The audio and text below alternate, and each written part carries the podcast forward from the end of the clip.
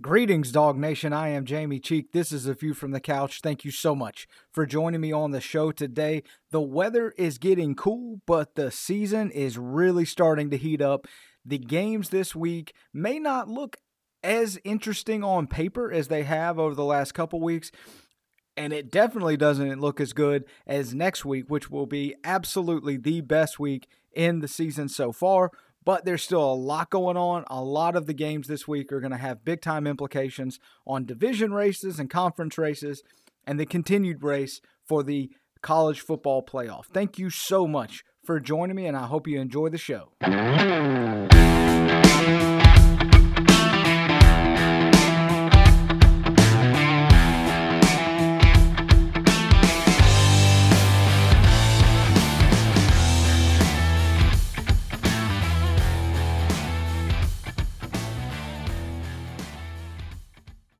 All right, let's get started by taking a quick look back at what happened last week. Obviously, we're going to start in Athens, where for the first time all season, Georgia looked like the team that we've seen over the last two seasons. 51 13 over Kentucky between the hedges. It was an awesome night in Sanford Stadium. I said last week that I thought that this was a really good matchup for Georgia, and that turned out to be exactly right. I'm not right very often, so I kind of have to toot my own horn on the few times that I am. Georgia was really good against the run. They held Kentucky as a team to less than 60 yards rushing. Carson Beck was absolutely excellent 28 of 35, 389 yards, and four touchdowns. Georgia looked like a killer for the first time this year, and now we have to see if they can take that and grow on it over the next few weeks. Looking around some of the other games that we saw last week, the big game of the day coming into the day and coming out of the day, frankly, Oklahoma 35, Texas 30. It was really cool. Georgia played at seven, so we, we we didn't have to get down there too too early. So I was able to watch this entire game. Really, um, interesting kind of game. Like just from a complete like spectator standpoint, I kind of got bored during parts of it. It wasn't it, it didn't strike me as two really elite teams trading punches.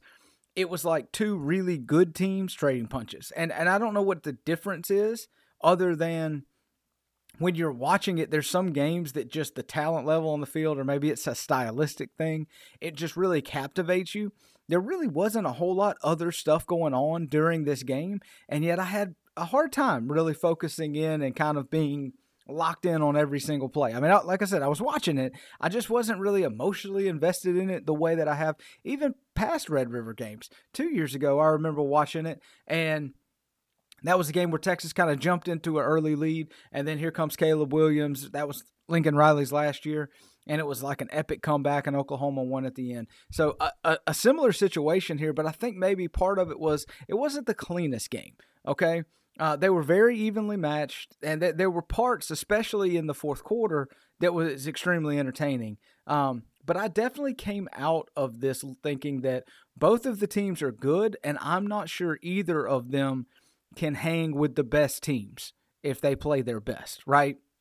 You know, somebody's going to probably sit there and say, well, Texas went into Tuscaloosa and beat Alabama. Yes, they did. But I don't know if you played that game today with Alabama kind of figuring it out a little bit. We'll talk about that in a few minutes.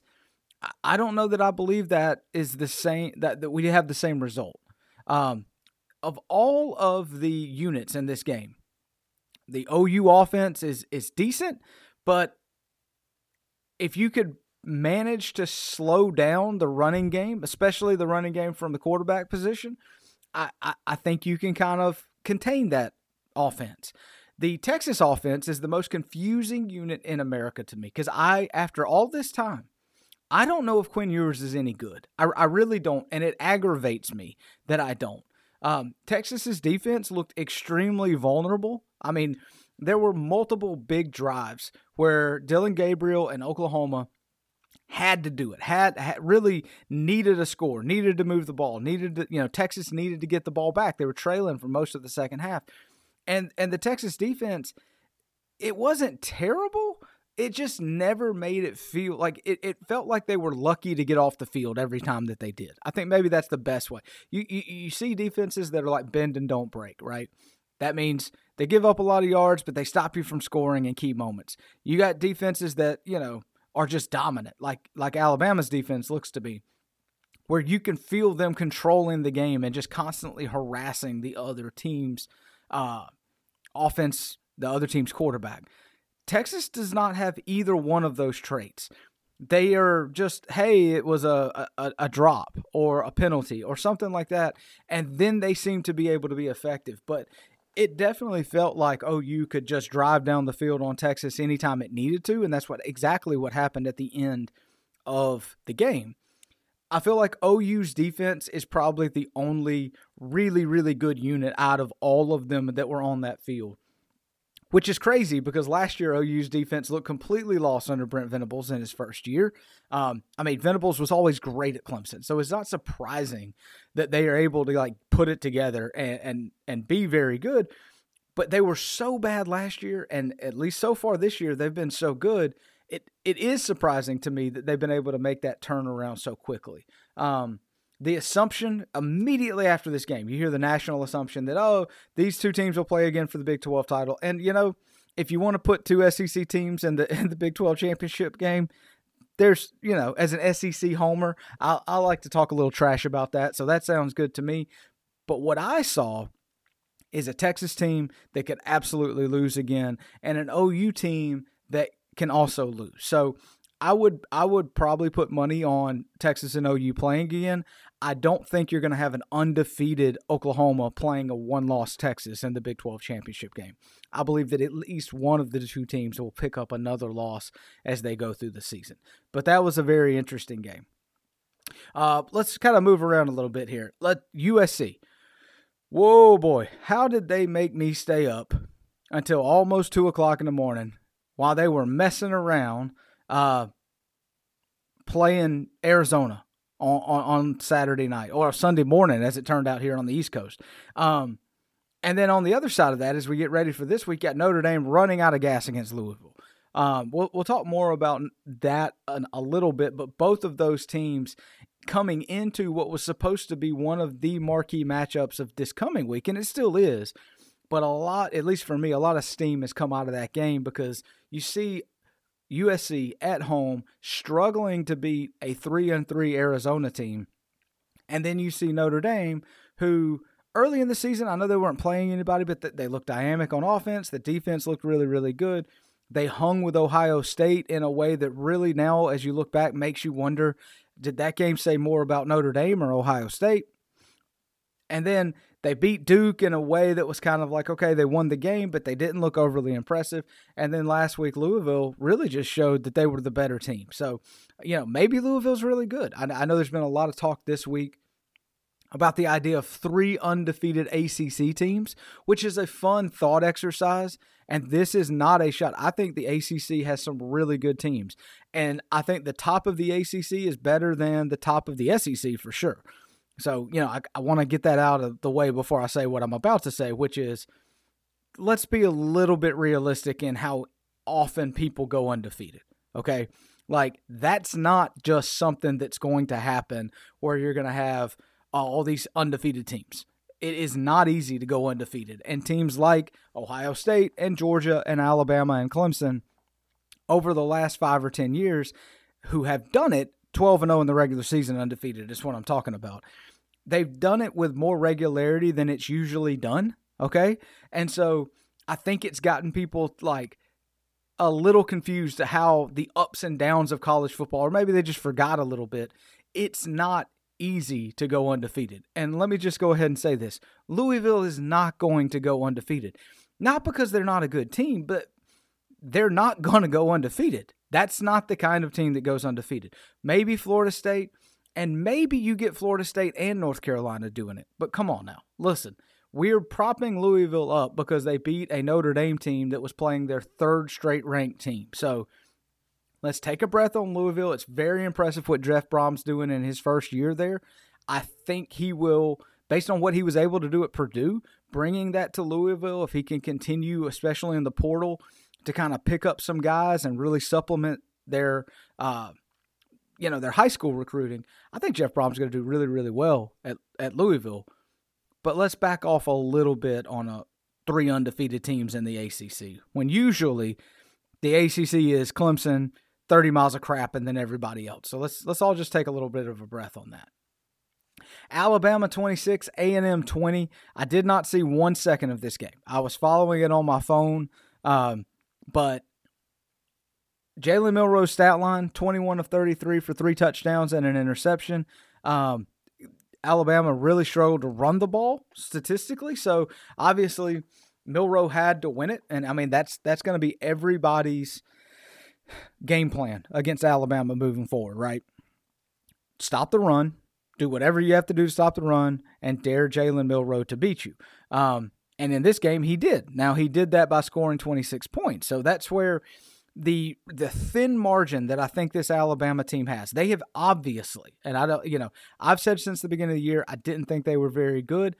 I don't back off of that at all. But what they have done is they've created a very narrow pathway for themselves of a style of game that they can win. They can play really good defense and they can play decent enough offense that they can win a game played in the 20s. I don't think there is any chance, except maybe LSU, because LSU's defense on the back end and that secondary is so terrible that Alabama might actually be able to to pass the ball big time. Like Milroe may really be able to go crazy against them just because he does throw a good deep ball, and LSU just for whatever reason cannot stop deep passes. Other than that game, Alabama's going to have to keep you in the 20s. I don't think they can win a game in the 30s, and they definitely can't win a game in the 40s. So it's just it, it's going to be interesting to see. They have a very specific game model that they can win, and if they can force everybody they play for the rest of the regular season into that game model, then they are going to be in Atlanta playing the SEC East champion, which at this point I presume will be Georgia. So uh, after all of this in the SEC, all this talk about upheaval, uh, the SEC is down. It's it's closer top to bottom than it's been in years. We're going to end up in Atlanta probably with Georgia playing Alabama again for like the 175th year in a row. Um, but by far the most interesting thing that happened all week happened on late Saturday night, Miami won a game against Georgia Tech. They won the game. They went out, they did what they needed to do. It was 20 to 16, I believe. Miami had the ball, the clock was running, Tech was out of timeouts. It was under a minute to play. It was a third down play. And all Miami had to do was take a knee. Unfortunately for Miami, Miami fans, the entire state of Florida, and hurricanes in general, um, Mario Cristobal apparently doesn't believe in taking knees. He has done this. I, I, wasn't aware of this. I didn't follow Cristobal at Florida. I have not really followed Miami very much over the last couple years. They played a couple big games that I've kind of kept an eye on, but like I can't pretend that I'm sitting there watching Miami week in and week out.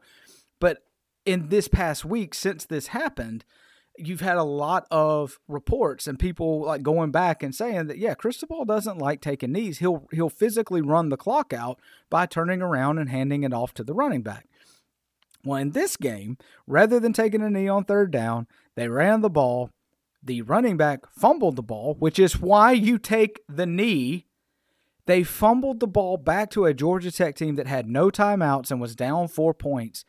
Two plays later, with two seconds left on the clock, Georgia Tech scampers into the end zone and wins the game they lost.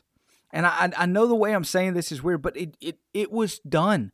The Miami football team won this game, and the Miami football coach allowed the other team to literally steal a win away from them. It cannot be overstated how much this loss is 100% on Mario Cristobal. I haven't really heard a lot of people defending the decision. I have heard people say, well, I mean, Miami's defense still allowed the touchdown. They were done. If you're a defensive player for Miami in that situation, you are talking on the sideline about where you're going after the game what you're going to do after the game, what party you're going to go to. You're done. The game is over. You won the game. And because your idiot coach thinks that for some reason there's something more noble about running a draw than just taking a knee, all of a sudden you're back on the field, your head spinning. I'm surprised they could even find their helmets at that point. Two plays later, you've lost the game, and and nobody knew what happened. This whole thing took about 90 seconds of real time. It was the most egregious, awful coaching I can ever remember seeing. And and I understand I am not a historian, okay? But I watch a lot of football. And you can question a coach's decision. Man, he should have kicked the field goal there instead of going for it. You don't go for it on fourth down in, in your own territory or whatever. There's a hundred decisions in every single game where you can question the coach.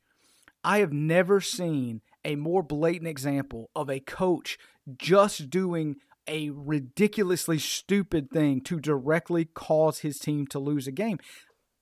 Anybody that knows anything about football would have taken a knee. Like casual fans who only watch the CBS 330 game and then the playoff and the national championship game would know you have to take a knee there. Anybody that can do math would know you have to take a knee there. And Mario Cristobal, who's making $10 million a year to rebuild Miami, managed to lose a game to Georgia Tech, who had just lost to Bowling Green in Atlanta the week before. It is the most egregious coaching I have ever seen. And honest to goodness, if they would have fired Mario Cristobal on Monday, they absolutely would have been justified in doing it. So I'm obviously very fired up about that. So sorry about that. That was a look back. Let's take a time out and then let's look forward for our viewing guide for week seven.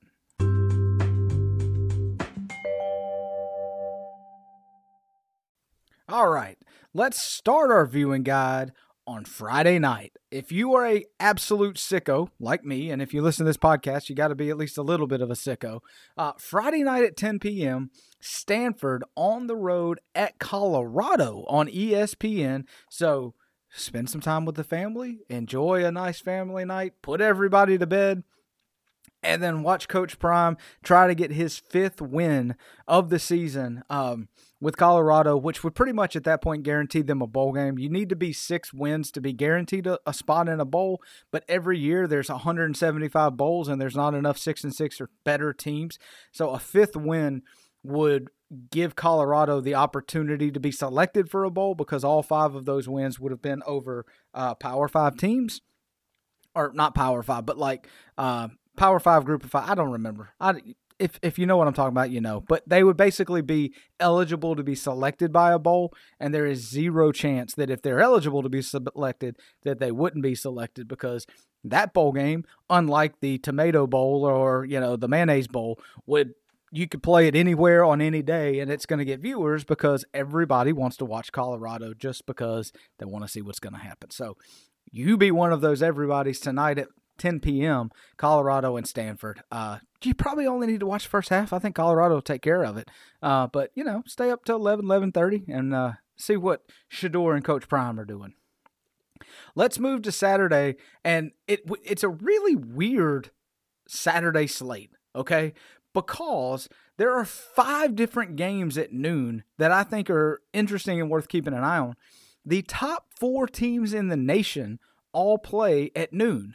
Georgia at Vanderbilt on CBS, Indiana at Michigan on Fox, Ohio State at Purdue on Peacock, and Syracuse at Florida State on ABC. Um, I don't think we see any upsets anywhere in here. Obviously, we're going to talk a little bit. I, I, cannot promise you that I can deep dive into Georgia Vandy. And honestly, you can probably be honest and say that you don't want me to. So we're going to meet each other's expectations on that situation. Indiana won't have anything for Michigan. Ohio State, they've they've really struggled in West Lafayette uh, when they play Purdue. I would not be surprised if very much like last week when Ohio State was playing Maryland, you have a first half where Ohio State seems like, oh my gosh, maybe they're going to screw this up, and then they get right in the second half. Uh, but ultimately, I think Ohio State will be fine playing Purdue. And then Syracuse, they they did this last year. I think they got a six and zero oh last year before they lost to Clemson in Death Valley, and then they like I think they might have lost their last six games of the season. I didn't look it up. They were four and zero oh to start this season. Clemson beat them a couple weeks ago. I can't remember who thumped them last week. Maybe UNC, but somebody thumped them last week. Uh, Florida State's at home. They'll thump them this week. So Syracuse doing Syracusey things. The other game that it's at least worth keeping an eye on Arkansas at Alabama. Alabama ranked number 11 this week. Um, that game's on ESPN. So Arkansas, you you may wonder like, hey, why are they being so mean to Sam Pittman? Well, unfortunately for Sam Pittman, he did the thing that you want to do, but maybe sometimes at a place like Arkansas you don't want to do. Sam Pittman really gave them a lot of hope during 2020 and 2021 that this program could get to the point where it could compete in the West. Now, obviously, the divisions are going away, which is actually all the more reason that Arkansas fans are probably getting a little bit frustrated with the fact that Pittman is like annoyingly good and annoyingly not good enough. They're never in contention to win anything of substance, but they're never bad enough to really justify just being pissed and getting rid of him, right? They are perpetually seven and five. And at Arkansas, you know, if you're not a fan of a team like Arkansas or South Carolina or Mississippi State, one of these programs that they're solid, but you got to be realistic about what the top end expectations are. Maybe once a decade you peak and compete for a, a, division or a conference championship. But looking back in the history of these programs, they are not going to be able to hang with the Georgias and the Alabamas and the Clemsons of the world. That's just the reality of those programs. So, this is where good coaches like Sam Pittman end up getting fired. Um, Alabama, we talked about it earlier, they have a game model. I don't think Arkansas is going to be able to get them out of that game model. I would imagine Alabama would win that game pretty handily. Maybe it's close early. KJ Jefferson has been in college uh, since the Hoover administration, and he is one of the more confusing people. There are weeks you watch KJ Jefferson and you're like, oh my gosh, this guy's like 260 pounds. He can throw it a country mile, and he's really, really good. And then you'll watch him the next week, and he just looks like a fat, slow quarterback. And I can say that it's okay because I am both fat and slow. I am not a quarterback. Um, it, it he he's he's it's maddening to watch him because anything anytime you expect something out of him, he just doesn't really play well. But anytime you're like, well, they ain't have a chance to be in this game, he goes out there and he looks like Caleb Williams. Well, he looks like somebody ate Caleb Williams. But anyway, um, so five interesting games at noon. The top four teams in the country all playing at noon. So uh, that is what is happening there. 3:30, we got some real interesting games. Let's start with the just kind of the sicko game of the week for me. Florida at South Carolina. I thought Florida might struggle at home last week against Vanderbilt. I'm positive Florida will struggle this week at South Carolina. South Carolina's going to win this game. Uh, that game's at 3:30 on the SEC network. Over on CBS, you got the game that somebody has to lose and somebody's fan base is going to lose their mind when they lose. Texas A&M on the road in Knoxville playing Tennessee. Um, here's all I'll say about this game. I told you last week styles make fights when it came to Kentucky and Georgia, and that I think Kentucky's a good team. I think they might win nine. They might win 10 games this year, Kentucky. But they were a terrible matchup for Georgia. Tennessee has to run the ball to be effective. It was true last year. For all the highlights of throwing deep to uh, Hyatt and all of those guys, and and and uh, Tillman and all the the big passes that Tennessee connected on last year. Everybody missed that that offense is totally predicated on being able to run the ball and get into like second and five situations where then you can take those deep shots down the field. It didn't happen against Florida. Florida stopped the run and they were able to make Tennessee look completely helpless offensively. That's what's going to happen here, okay? Even at home, Texas A&M's defense is really really good in the front 7, and I think they're going to stop the run and they're going to see if Joe Milton can beat them. Now, last week, they stopped the run against Alabama, and they tested to see if Jalen Milroe could beat them, and he did. The A&M offense is going to have to be a little bit more effective uh, than they were last week, and the crowd noise is going to be a problem. I'm not saying this is going to be a blowout, but if I had to bet your money on it, I would put my money and your money on Texas A&M. The game of the day is absolutely the top 10 matchup in Seattle, Oregon, number eight. On the road at Washington, number seven. That game is on ABC at 3:30. I have no idea who's going to win this game. I would pick Washington because they're at home, but Oregon has been one of the most impressive teams on both sides of the ball this entire season, but they hadn't really played anybody yet. Washington's offense, it looks like maybe the best offense in the entire country, which is saying something because you've got some really, really good offenses out there, uh, you know, with Caleb Williams and stuff like that. But Penix has been absolutely amazing this year. This is going to be awesome. Just find some time. If you're going to abandon your family for three hours at any point on Saturday, this is the time to do it. 3:30 over on ABC. At four o'clock, you've got the uh, disgusting game of the day. If you want to watch Oregon and Washington and two high level teams playing really high level football, watch that game. If you want to see what the other side of the world looks like, go and watch on Fox at four o'clock. Iowa at Wisconsin in a game where offense will be offensive to both of these teams. Um, I think Wisconsin's favored by like nine and a half points at home in this game, and the over under is 34. So I, I guess they're thinking that it's going to be like a a 24-10 or eh, 20 I, I bad at math let's don't do this on the podcast i got myself in trouble there okay um I don't know who wins this game, but I can tell you who's going to lose it, and that's anybody that takes three and a half hours out of their life to watch it.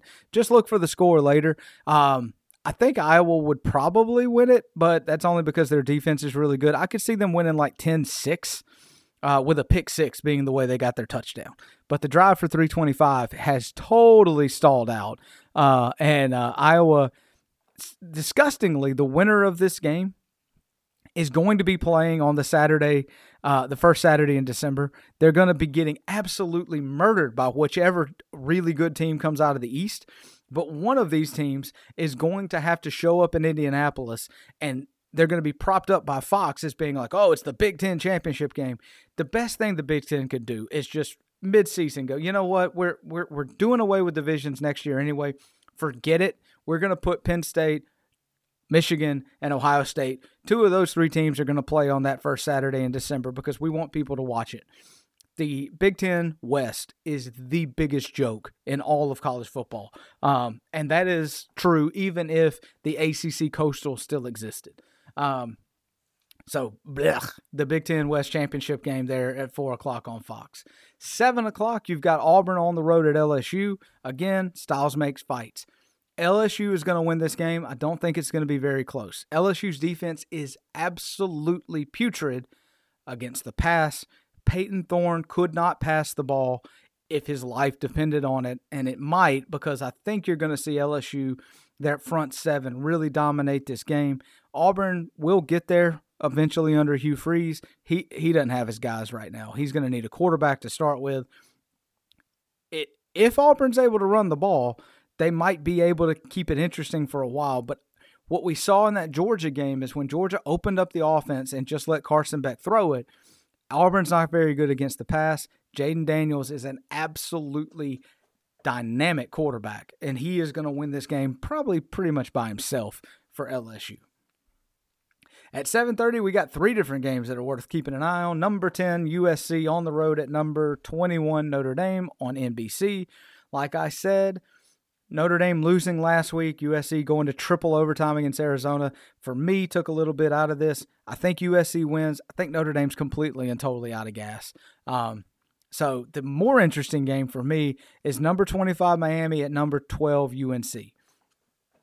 I I, I, I like UNC. I think they may be, all respect at Florida State. I really like Drake Maye. I think UNC with the defense they finally got going under Gene Chizik, I think they may be the best team in the ACC. Um, I'm really interested to see how Miami bounces back from the Cristobal fiasco last week. Are they galvanized? Are they together? Or when Drake Maye punches them in the mouth early in this game, do they just completely fall apart?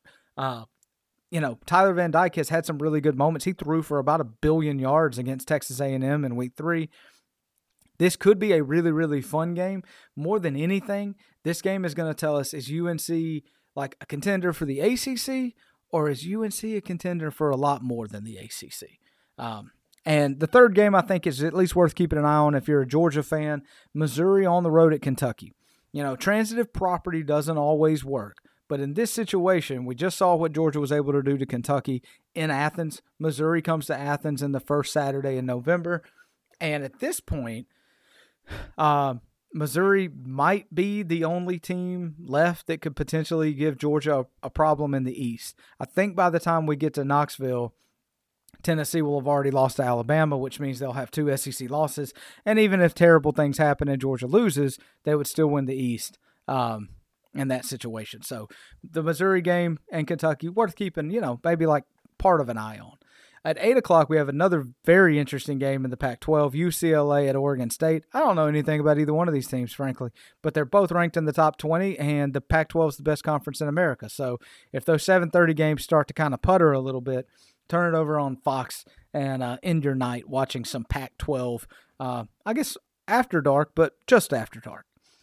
That is week seven. That is our viewing guide. Let's take one more break and then let's come back and spend just a couple minutes talking about Georgia and Vanderbilt.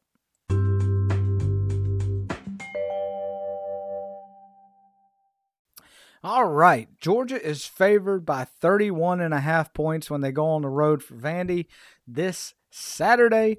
Um, I think Vanderbilt, Nashville, in the western part of Tennessee, I think that they are in the uh, central time zone. So that means that this game is kicking off at 11 a.m. local. Um, Vandy's two and five on the season, uh, but they're riding a five-game losing streak. They've lost three straight games in the conference. They've already lost to UK, uh, Missouri, and Florida, and they've lost those games by an average of 19 points. Uh, I I, I want to kind of flip this a little bit. Listen, Georgia's going to win this game. We'll come back to that in a second. But I was looking up some stats this week since I didn't have to really do such a deep dive uh, statistically on this game. Carson Beck. Let's let's just put some of what he's done in some context real quick. Carson Beck is 144 of 196 on the season so far. That's 74%. It's actually 73.5%, but you know, if you are a, a, an average student like I was, rounding up is very, very important. So, um, 74% on the year. He's thrown for just under 1,900 yards so far this season, 11 touchdowns, three interceptions. He's passed for 300 yards in a game each of the last three games. He is fourth in the nation for pass yards this season only behind Shedeur Sanders, who only has to throw the ball because Colorado has no run game, Michael Penix Jr., who is the front runner for the Heisman, and Jayden Daniels, who is probably the second or third runner in the Heisman if, if people are actually paying attention. I know LSU's lost some games, but the only reason they haven't lost way more games is because Jayden Daniels has been absolutely fantastic. Then it's Carson Beck. Let's talk about where he is if he kept this up Okay. And let's remember, he's only really got cooking over the last few weeks. Georgia's offense was really sputtering early in the year. It was, it was a lot of checkdowns. I think he was sputtering. Beck was sputtering a little bit, not willing to throw the ball down the field. They've opened it up. He has gained some confidence. Right now, Stetson Bennett holds the UGA record for most passing yards in a season with just over 4,100. Now, this is a little bit tricky. And the record books are always going to be like this in college because the more they expand the playoff, the more games you play, and they count the bowl stats now.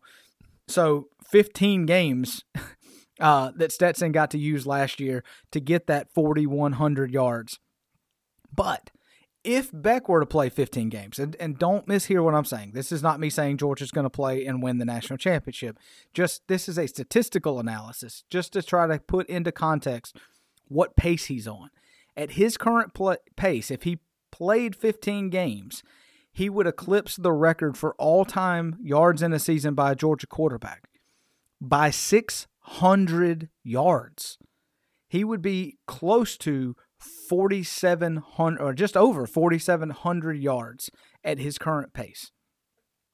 His completion percentage of 74% would be the highest in Georgia history uh, by far if he could keep that up for the entire season. Again, Stetson last year, highest in the history of the school, with just over 68%. So 74% is his current pace, 68 is the current record.